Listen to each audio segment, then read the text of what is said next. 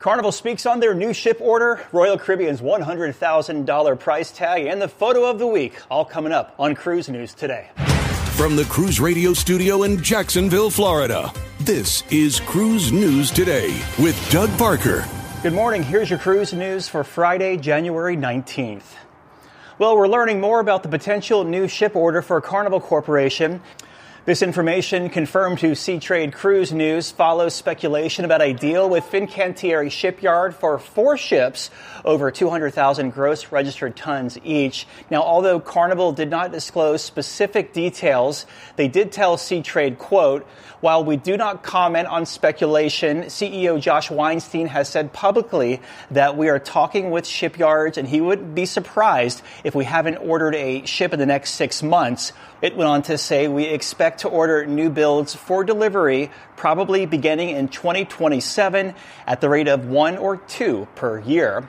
Carnival Corp does have 2 new builds this year, Sun Princess next month and Queen Anne in the spring.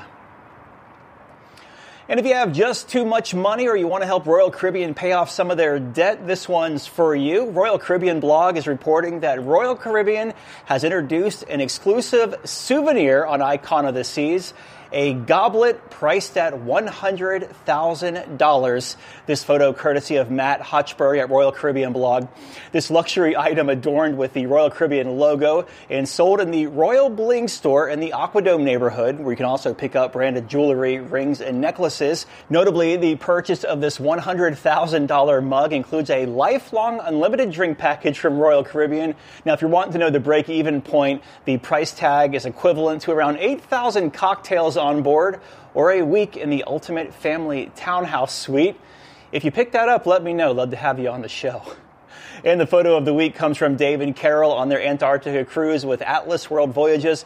Great picture here. Love it. If you have one, drop us a line, Doug at cruiseradio.net. And cruise line stocks were up on Thursday. Carnival Corporation up 1.5%, 17.28.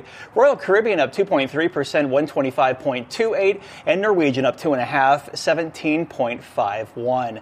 If you have a story, drop us a line, tips at cruiseradio.net. Have yourself a great weekend. I'm Doug Parker with Cruise News Today. Cruise News Today is a production of Cruise Radio. Behind the scenes content and extras are now available at patreon.com/cruiseradio.